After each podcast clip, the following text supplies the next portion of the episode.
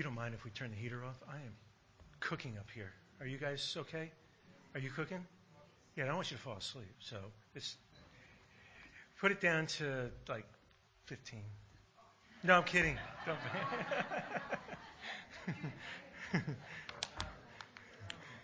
yeah. You, you, understand, just the heat comes up here. It's really hot up here. So, um, anyway, uh, if you've got your Bible, which I trust you do, turn to the book of Hebrews. And if you've got your bulletin, you can turn to your bulletin as well. Inside there, there's an outline that we've been working our way through. Oh, for the last, uh, well, two weeks. This is part three, as you've noticed.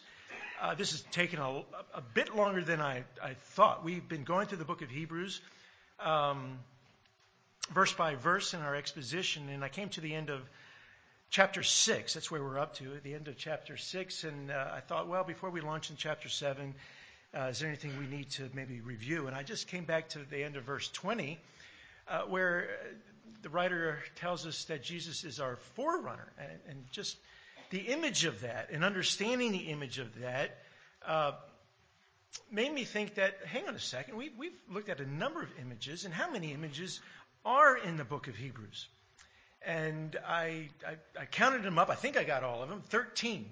Uh, they're there in your, your bulletin. I, I omitted God, I omitted Lord, and I omitted Son or Son of God uh, as images for, for who Jesus is and what he's done just because that's not necessarily unique to the book of Hebrews. But those 13, as you see there, that we're working our way through, are very unique to the book of Hebrews. And it does beg the question why, why so many? Why so many images of Christ throughout the book of Hebrews to help the readers and help us, who's here we are in 2023 as another reader of the book of Hebrews, understand who Jesus is in terms of his person, but I think more importantly, describing who Jesus is in his work. That answering that question obviously comes back to who, who were the readers, and the readers were uh, there in the first century Jewish Christians, very young Jewish Christians, coming out of Judaism who have embraced Jesus as their Messiah, um, but all of a sudden encountered persecution, persecution from the state, uh, pressure from the family as we keep reviewing that. That's helpful to keep that in the forefront of our minds for everything that we read here. Uh, they need some goading. Uh, they need some help. They need some encouragement. They're, they're backtracking. They're doubting. There's some uncertainty. Uh, they're waffling, if you want to call it that, on their on their faith. Judaism at the time was um, a, a legal religion. You could believe in Judaism under the Roman Empire. Christianity couldn't. So, hey, let's go back to Judaism, that the thought was. And if you are the, the their pastor or you are the, the, the, the apostle or writer who hears all this, you want to put a pen to paper helping them see that there's nothing to go back to and everything to move forward to. So, as we know, the book of Hebrews, in, in, in one statement, is a, a book on Christology. It's a book on the glory of Christ. It's about his majesty and it's about his supremacy. Uh, in, in, in a real sense, this is how we help people today. If, if you come in here this morning and you're down and you're you know, downcast and you're a bit depressed and just through the struggles of life, how are we going to lift you up? How are we going to help you persevere, press on? Uh, look to Christ. Absolutely look to Christ. Take your eyes off yourself, take your eyes off your circumstances, and look to Christ. That's what the book of Hebrews does. And he does it through these images as we've been working our way through. Now, as you see, those 13, I've categorized them. There's three categori- uh, categories. Uh, we've already moved through the first category, and that first category basically in a general sense, is descriptions, those images of Jesus bringing salvation from God to man. You could probably reword it a better way, but that's how I've worded it. Jesus bringing salvation from God to man. And, and I'm not going to go through them. You can see them right there for yourself. Then last week, we launched into the second category, and that is images that basically reflect Jesus bringing reconciliation from man to God. That, that is, Jesus bringing man to God so that, boys and girls, there's no more separation. Okay? And then there's a third category that we'll just quickly mention uh, there at the end. Uh, this is getting uh, a little bit longer than I thought, as I said. I, I, last week, I think we only did one. Um, but I got so much good feedback from it, so I, I, appreciate that. So we'll just keep plodding along and see how far we get today. Uh, get uh, today. Now, um, if you're in Hebrews 1, go to Hebrews 1, because that's by way of review. Into the second category, Jesus is an heir. And we spent all of last week discussing that. You see that in Hebrews 1 2. In these last days, he has spoken to us by his Son. God has appointed him heir of all things and made the universe through him. Now, God has uh, made Jesus an heir. Now, I, I loved at the end of that verse. And by the way, he's the creator of everything. But he has appointed him heir of all things. And remember, we said an heir is one who receives an inheritance. But to get the full depth of this understanding, you got to go back into the Old Testament and understand that the inheritance is the is basically Jesus fulfilling the promise that God gave David, right? God gave David a, a, a promise. He would give him a, an eternal throne, a, a son that will, will rule forever, and ultimately that's going to be the Messiah. And so Jesus uh, is that fulfillment. Um, but you come into the New Testament, Jesus understood that. He understood that everything that the, he had was given by the Father. Remember before he departed, all that the Father has what? Given me, right? He has given me all rule and authority. The one point I did make at the end, which pulled it all together, practically for all of us, is not only did God make Jesus an heir, which means he's the King of kings and the Lord of lords, and everything is his right? But if you are a Christian and you are in Christ, guess what? You are an heir as well. You, you, you get, you're in this deal as well. And I love that thought. I, I love the thought that one day everything is mine. Everything is mine in Christ. And I will be with Christ, reigning with him forever and ever and ever. Now, does that bring encouragement? Does, does that bring hope?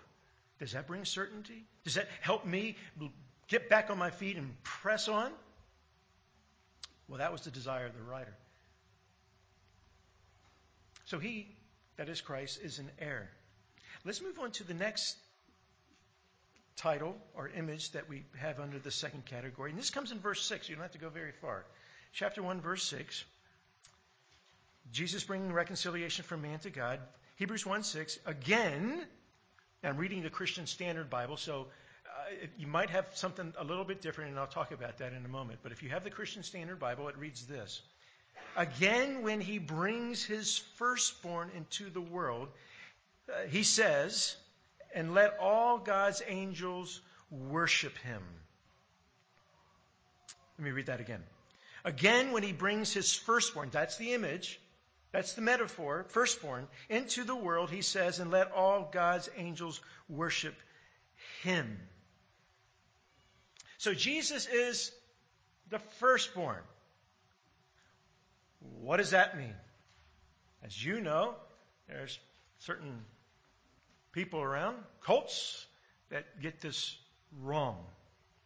Jehovah's Witnesses, in particular, claim that this title, firstborn for Jesus, and especially where you see it again in Colossians, where Paul writes, he's the firstborn over all creation, they deduce from all that that it means that Jesus is the first created being, and thus to them, Jesus is not God, uh, he's not deity.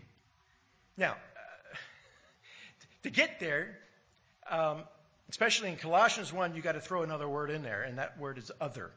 So, uh, Jesus is the firstborn of all other creation, which implies what? Well, he's the first created being, and then after him, he's the firstborn of all that. So, what does this mean? Again, that's to me what I call reductionist theology. Reductionist theology is when you take one verse and make it mean something other than it means and then ignore everything else in the Bible, right? Because everything else in the Bible tells us that Jesus is what? Jesus is God. So you got all these other verses that mean Jesus is God, then maybe you need to go back to Colossians 1 and reinterpret it because you might have missed something there. But what does it mean that Jesus is God's firstborn? The, the Greek word is prototokos. And I just have to say that because I actually, this week I was thinking, I like that. Prototokos. Prototokos. I, I was thinking, anybody having a boy? That's a good name. Not only is he, and especially if he's, ha- especially if he's having, if you're having a boy and he's your first boy, name him Prototokos. There's, there's something regal about that. Prototokos. Now, it, it, it, comes from two words, protos, which means first, and, and uh, tikto, meaning bear or bring forth. Now, the fact that he's a prototokos, or firstborn, sometimes means that he's firstborn chronologically, that he's number one in, you know, amongst number of how many sons you have. But all, many times, primarily, now listen to this, primarily it refers to position or rank. Did you catch that? Position or, or rank. Which actually ties us back to our first word, which was what? Heir. Both in Greek and Jewish culture, listen, the firstborn was the son who had the right of inheritance, but was not necessarily the first one born. You catch that? Now, Esau comes to mind. Esau was the firstborn chronologically, but it was Jacob who was the firstborn and received the inheritance. And thus it's the same with Jesus. He is the one with the right to the inheritance of all creation, or, or better, over all creation. He's the prototokos. He's the firstborn. He's the one that has received the inheritance. So we're talking about rank, right? Uh, we're talking uh, about position. Now, don't turn there. I will have you turn to a couple texts just to, to make sure you get this. But in Colossians 1.15, uh, Paul says there, he is the image of the invisible God, the firstborn over all creation. That, that, I think that's a, a good translation. That's the Christian Standard Bible. Let me say that again. He is the image of the invisible God, which means he's God, the firstborn over, we're talking about position rank here, over all creation. What does that tell you? He's the King of Kings and the Lord of Lords. He's the prototokos, the firstborn over all creation. In other words, he's the preeminent one. He's the superior one. Now, just so you get this, and maybe these are good verses if you're talking to a JW, turn to Psalm 89, verse 27. Like I said, i just have you turn to a couple texts. Look at Psalm 89, verse 27. Here is God speaking of the Messiah. Psalm 89 is a psalm basically related to the Davidic covenant. The, the, psalmist knows that there's a promise that was given by God to David, and he's wondering where is it, when is it coming? And so, when you come down to verse 27, here is God speaking of the Messiah. Now, notice the language here. I will also make him, this is God speaking of the Messiah, I will also make him what? My firstborn. You see that? So, not just a, a, a Roman Greek thing, it was an Old Testament thing. But you'll notice the parallelisms, Hebrew parallelisms, we've talked about this, so hopefully you get it, that the first line and the second line here kind of match. They're synonymous. Because what do you see in the second line? This defines what a firstborn is the greatest of the kings of the earth. You see that? So, what is a firstborn? The greatest. There's kings, but he's going to be the greatest. He's the superior one. He's the preeminent one. That's what firstborn means. It's, it's, it's not necessarily, and, or at least with the Messiah, it's not chronological. It's about rank. It's about position. Don't have to turn to this one, but in Revelation 1:5, Jesus is called the firstborn of the dead. The firstborn of the dead. Was he the firstborn of the dead? No, there was others that were resurrected from the dead. So it's not resurrection chronologically. The point is that all of those who have been raised, he is what? The preeminent one. Go back to Romans 8. I think this is a familiar text, so I think you'll get it here. In Romans 8, it comes in verse 29, but let's read verse 28 first. The familiar verse 28. Romans 8, 28, we know that all things work together for the good of those who love God, who are called according to his promise. For those he foreknew, he also predestined to be conformed to the image of his Son. Why? Here it is. So that he would be the firstborn, the prototokos, among many brothers and sisters. Now, we all know 28, but 28 is connected to 29. So all things work together for good, right? All the good, all the bad, everything is working together for a particular purpose. And the particular purpose is to the purpose of God saving us, which is what? Conforming. There it is. If you want to know why God saved you, did He save you to get you out of hell? Sure. Did He save you to reconcile Himself uh, to you? Sure. But here we understand that the purpose of salvation is to conform you to the image of Jesus Christ. Do you understand that? That he, in sanctification, is making you more and more like Jesus Christ. 2 Corinthians 3.18 is another cross-reference text on this. You are moving from one level of glory to the next. All the, the means of grace and all the circumstances of life are coming together in order so that you would become more like Jesus Christ. And in, in that you being conformed to his image, listen, he might have the what? The preeminence. So he would be the firstborn. In other words, we're all little Christ, but he's the big Christ. Here we are for eternity and eternity, following him around, giving him all the praise, because he is the preeminent one, the superior one of all of us. Does that make sense? We are saved to be like him, but he has the superiority. That, that's what Paul means there in Romans 8 29. So again, in every case, and there's others, but we'll leave it there. In every case, when Jesus is referred to as the firstborn, it clearly means highest in rank, not first in creation. So take that to you, JW friends. Okay? By the way, you can see this even in the Old Testament. Just listen to this. Exodus 4:22. And you will say to Pharaoh, God speaking to Moses, and you will say to Pharaoh, This is what the Lord says Israel is my firstborn son. Catch that? Israel. Israel's got the preeminence. There's a lot of nations. God calls Israel. He's my firstborn. He's my preeminent one. He's my superior one. So, just as Israel was God's firstborn son, now, Jesus is God's firstborn par excellence. Now, here, here, here's the, the, that, that should be everybody got that right. We got everybody understand that. Now, there is an ongoing debate within evangelicalism amongst conservatism uh, scholars as to when Jesus receives the title of firstborn. When did he get this title? He, he, he, this is a title. He is the firstborn. He is the prototokos. But when did he get that?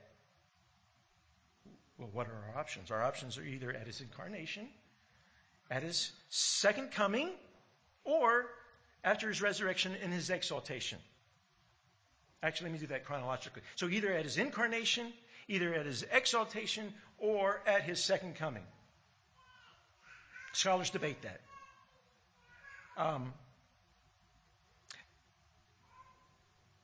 the, choice of, of which one of those depends on how you understand again. Everybody have the word again in your translation. Now, if you don't have the Christian Standard Bible and you have like the English Standard Version, this is how it reads. And again, when he brings the firstborn into the world, he says, Let all God's angels worship him.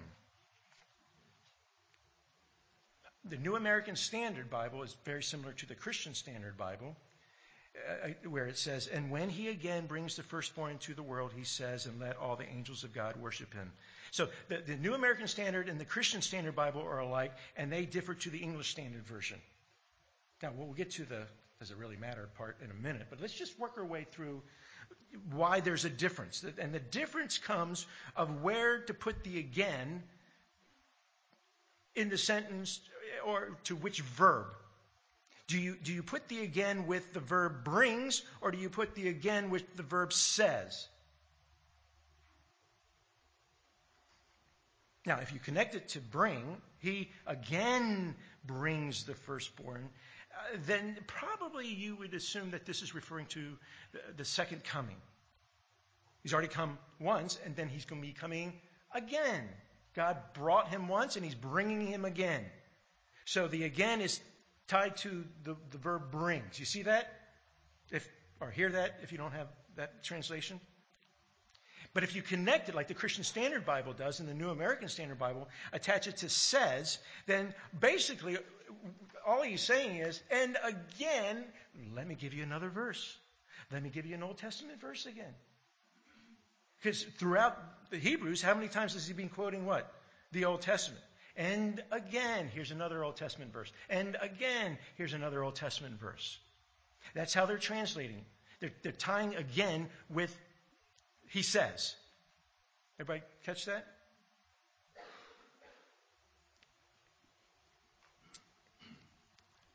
What, is, what does the Old Testament text say, though? The Old Testament text says angels will worship him. So if we run with that, if we run with the Christian Standard Bible, then the question comes when did angels worship Christ? Does that help us in understanding who the, when the prototokos, the name was given? Some would say that this is a reference to Luke 2 with the angels present at Jesus' birth, thus a reference to his what? His incarnation. Or you could take it, and I kind of lean to this, I'm not going to be dogmatic on it, but uh, you could take it and see it as a reference of the angels welcoming and worshiping Jesus into heaven. Thus, he becomes the prototokos when? At his exaltation. Everybody catch that?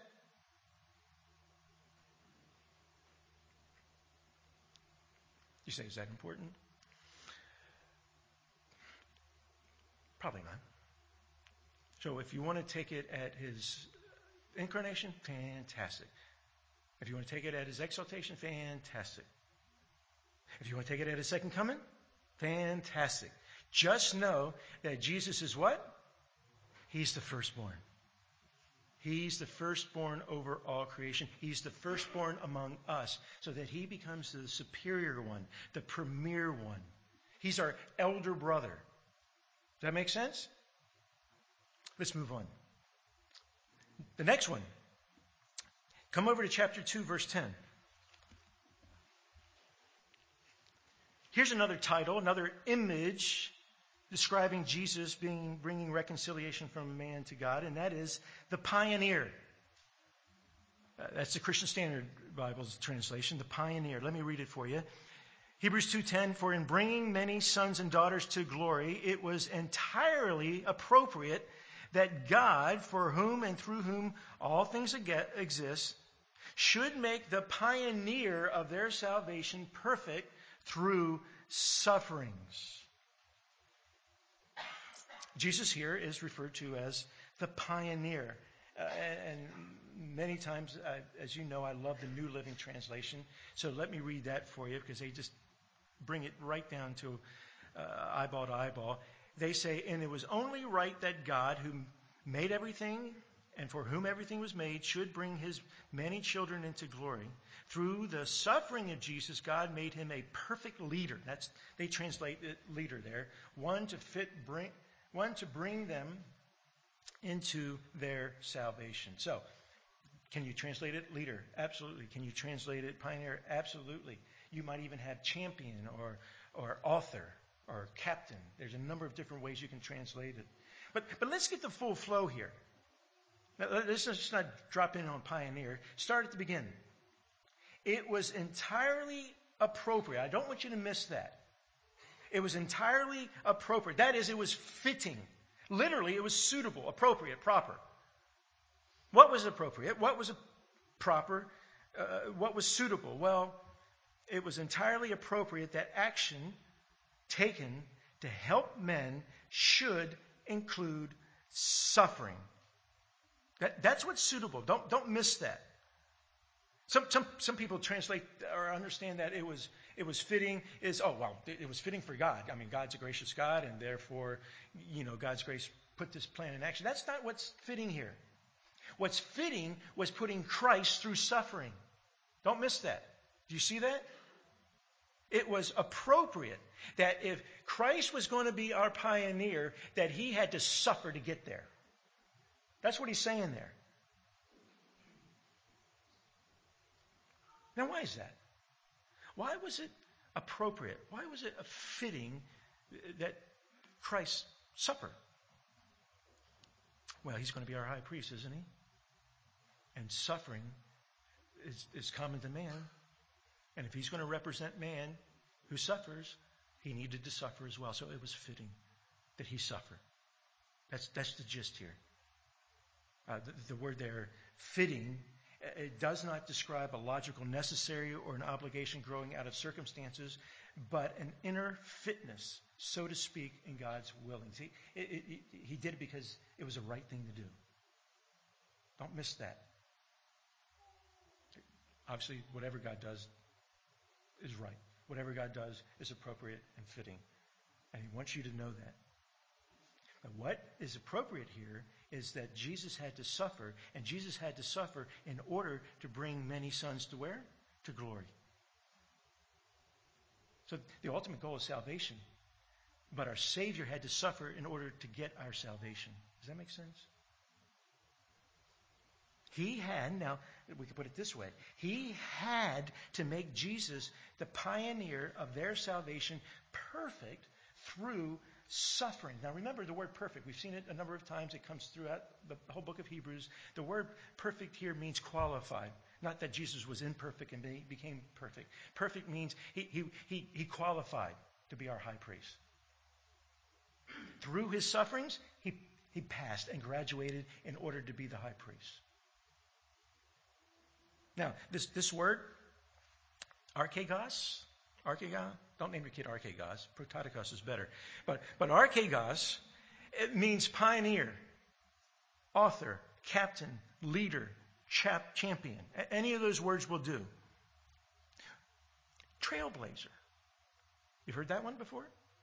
That's a good word. It describes someone who's in the front. It describes someone who is leading. That's what a pioneer is, right? Someone who's in the front and is leading. And here, Jesus, as the pioneer, is leading the way to the Father and to eternal life. Boys and girls, we just learned that sin separated us from God. And here comes Jesus bringing us back to the Father. Isn't that good? He's pioneering. He's leading us. He's our captain. Follow me, he says. Where are we going? We're going back to the Father. Again, uh, the implication is that we were lost, we were wandering, without hope, and here comes Jesus bringing us back to the Father. Isn't that a good picture? That's why it, always refers to someone who involves others in his endeavor. I mean, think about it. I'm the captain. Okay, that assumes you have a team behind you. Who's your team? I don't have a team. Well, captain of who then? Right? Jesus is the captain of his brethren. He's the pioneer. Like I said, it's always connected to the fact that there's somebody behind him. For example, it is used of a man who starts and heads a family into which others are born or married.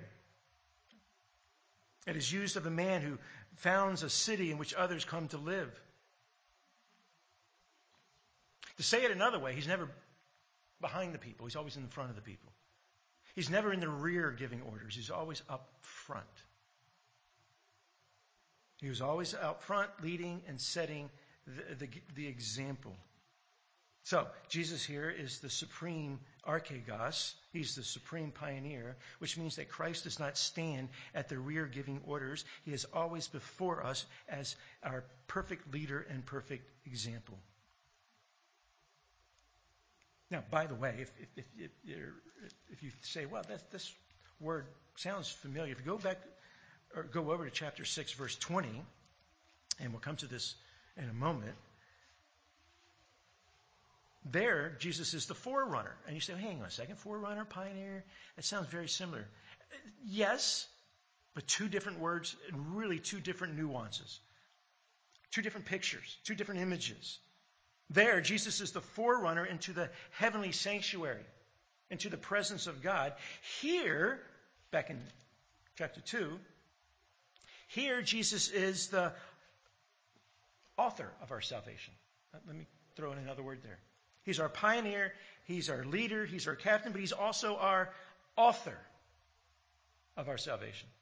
I, love the commentator Barclay where he says this An archegos is someone who b- begins something in order that others may enter into it.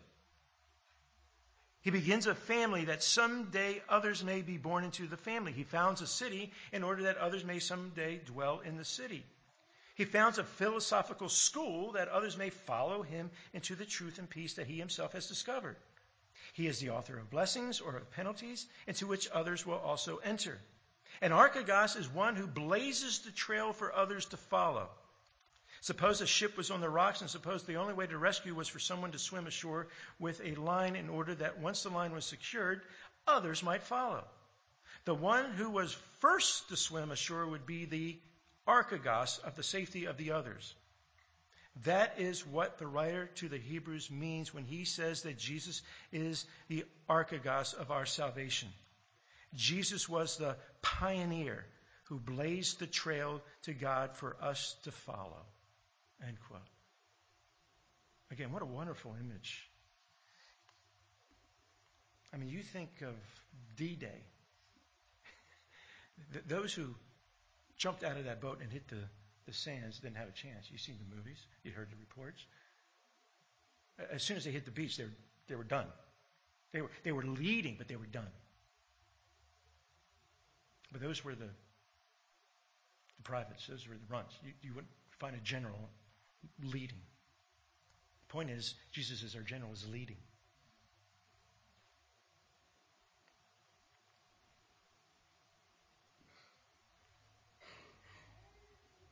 I heard a, a U.S. Marine tell me once that you never put your leader up front. The lead man is most vulnerable.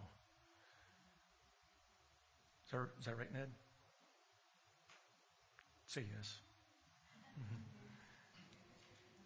Or maybe Australian Army is different than the U.S. Army. I'm not sure.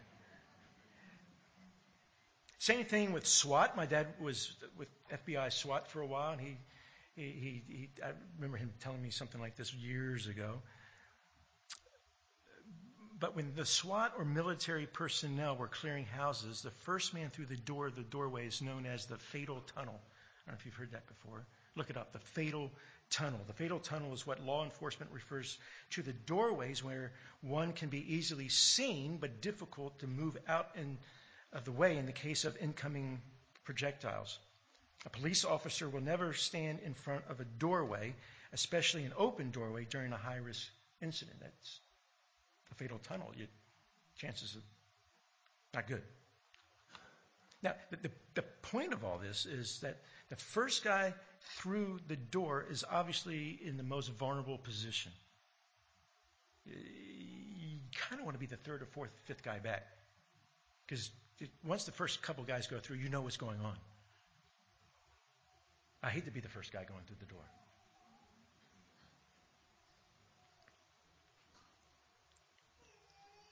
Jesus is the first guy through the door. That's the point here. He knowingly and willingly became the lead man. He took the bullet, so to speak, that we might be spared. He became our pioneer. How? He says in this verse, through sufferings. You catch that? Through sufferings. So, Jesus is the pioneer of salvation for the sons whom God brings to glory. That, that's what he's saying here. He's the pioneer of salvation for the sons who God brings to glory. He's the trailblazer who secures salvations for his brethren. Now, I'll have to admit to you, when I hear the word pioneer, growing up in America and hearing, you know, all the American history, the first thing that comes to my mind, and maybe you've heard it before, is the, the, the expedition of Lewis and Clark with Sacagawea, or the, the female Indian. Everybody colonized, you know, on the East Coast, but what's on the West? Let's, let's find out what's in the West. Let's, well, an expedition is set out uh, with two guys and a whole bunch of others, but Lewis and Clark came as the, the two names that come to the fore. But they were pioneers. I, I think something similar here with Blaxland and Wentworth and Lawson over the Blue Mountains, right? Did I get that right? Okay. 23 years, I better get something. Um, were they pioneers? Absolutely. Same idea. They were pioneers. Jesus was a pioneer. And as we've seen with every single one of these titles, Uh, it's not just the New Testament, but the Old Testament. Can you, can you think of who in the Old Testament, by way of type, were pioneers? Moses? Moses was the pioneer who led Israel out of Egypt. And then Joshua was uh, a quote unquote pioneer who led Israel into the promised land. All those were types of Jesus who ultimately is our pioneer of our salvation. I love that. Jesus is our pioneer.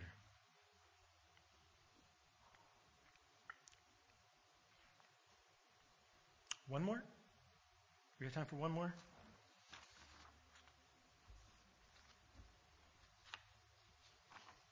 Yeah, let's do that real quick. Go over to chapter 12. And again, the reason why we're jumping is because this one is, uh, is in category two. Jesus bringing reconciliation between man and God. Uh, by the way, you'll see that that word pioneer is also there in chapter 12, verse 2. But we've already covered that, so we'll go to the next word that's in verse 2. But go back to verse 1 to get the full flow. Hebrews 12. Therefore, since we also have such a large cloud of witnesses surrounding us, let us lay aside every hindrance and the sin that so easily ensnares us. Let us run with endurance the race that lies before us, keeping our eyes on Jesus, the pioneer, archegos, but here's the word that we want to zero in on now, and perfecter of our faith. For the joy that lay before him, he endured the cross, despising the shame, and sat down at the right hand of the throne of God.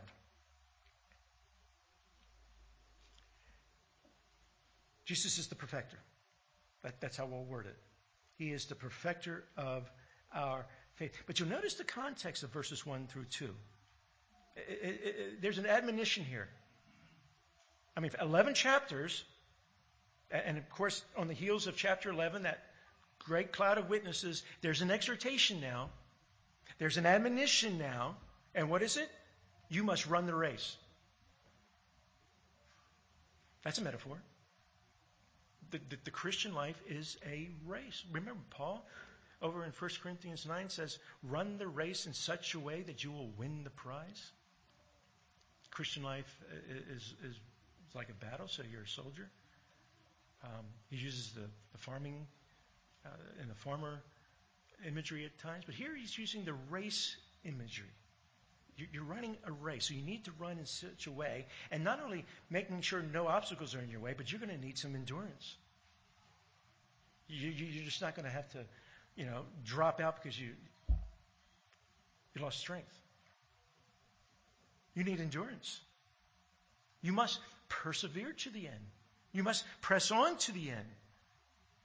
And here he tells them how to run the race. He says, first, uh, you must lay aside every hindrance to running well. I mean, what are those things that are going to trip you up? And I'll leave it, Spirit of God, to, to help you. I mean, I could give you some examples, but uh, there's a number of things, worldly things, that potentially will trip you up. But laying aside those things that are hindrances, secondly, you're going to have to run with endurance. How? By keeping your eyes on Jesus. So removing those hindrances, keeping your eyes on Jesus, and then thirdly, take note of who Jesus is. So keep your eyes on Jesus, but who is Jesus? He is the what? The pioneer, the source, and the perfecter of our faith. Those two words go together. You see that? Meaning that Jesus is one, the exemplar of faith, and two, that he's also the one that initiates and completes the faith of believers. That, that's just what perfecter means. He initiates and completes. He who began a good work in you will what? Complete it. That's the promise. And he's given us a down payment with the Holy Spirit. Remember Ephesians 1 tells us that. So, so don't miss the context here. Here, the author is encouraging believers by reminding them that the one who was the source and originator of their faith, that pioneer, will also complete and perfect it. That's, that's the point. He will lead you, and he will lead you all the way. In other words, you want to use the, the title champion instead of pioneer, you win. That's what a champion is, right? You, you've won perfecter. Perfecter. You could translate it accomplisher. You could, you could even, in, in light of the context here, translate it finisher. Don't miss the point, though. It describes a state of completeness. I mean, isn't that what perfect means? He's the perfecter. It's done. We win. I mean, think of it. Chew on that for a moment. You're downcast. You're depressed. You, you know, what, what's going on? All, all the circumstances of life have just, just weighed me down. Well, guess what? God's working all that together for your good. He's sanctifying you. He's refining you. He's making you more like Christ. And, you, you know, whatever's going on down here, in one sense, doesn't matter because you win in the end. It's enough to wear the uniform. Right?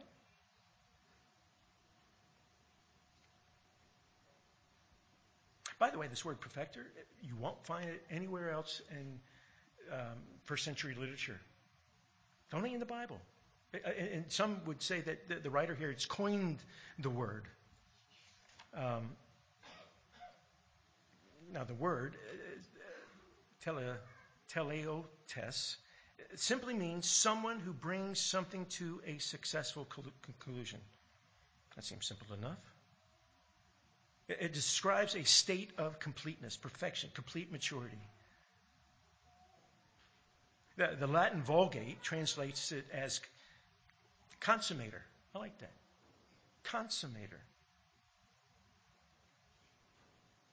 J.R. Miller, um, pastor in the 1800s, says this. I love this. Let us fix our eyes on Jesus, the pioneer and perfecter of our faith. This is a wonderful secret which all of us ought to learn. We should not think so much about the toil and hardness of the way, but to look beyond to the brightness of the end. It does not matter how rough the road is, if only it brings us home at last. Many of us go worrying all through this life, keeping our eyes always downcast on the path we are treading. We see all the troubles, the difficulties, and discouragements, but we never raise our eyes to see the joys and eternal blessings which are waiting for us. We ought to learn this secret, this life secret, which made Christ look past the shame and sorrow of his cross and see the glory beyond. Learn to look up toward heaven. Think of its joys and its blessedness until earth's trials shall melt away in the brightness and its griefs and losses are forgotten in the hopes of eternal glory. End quote.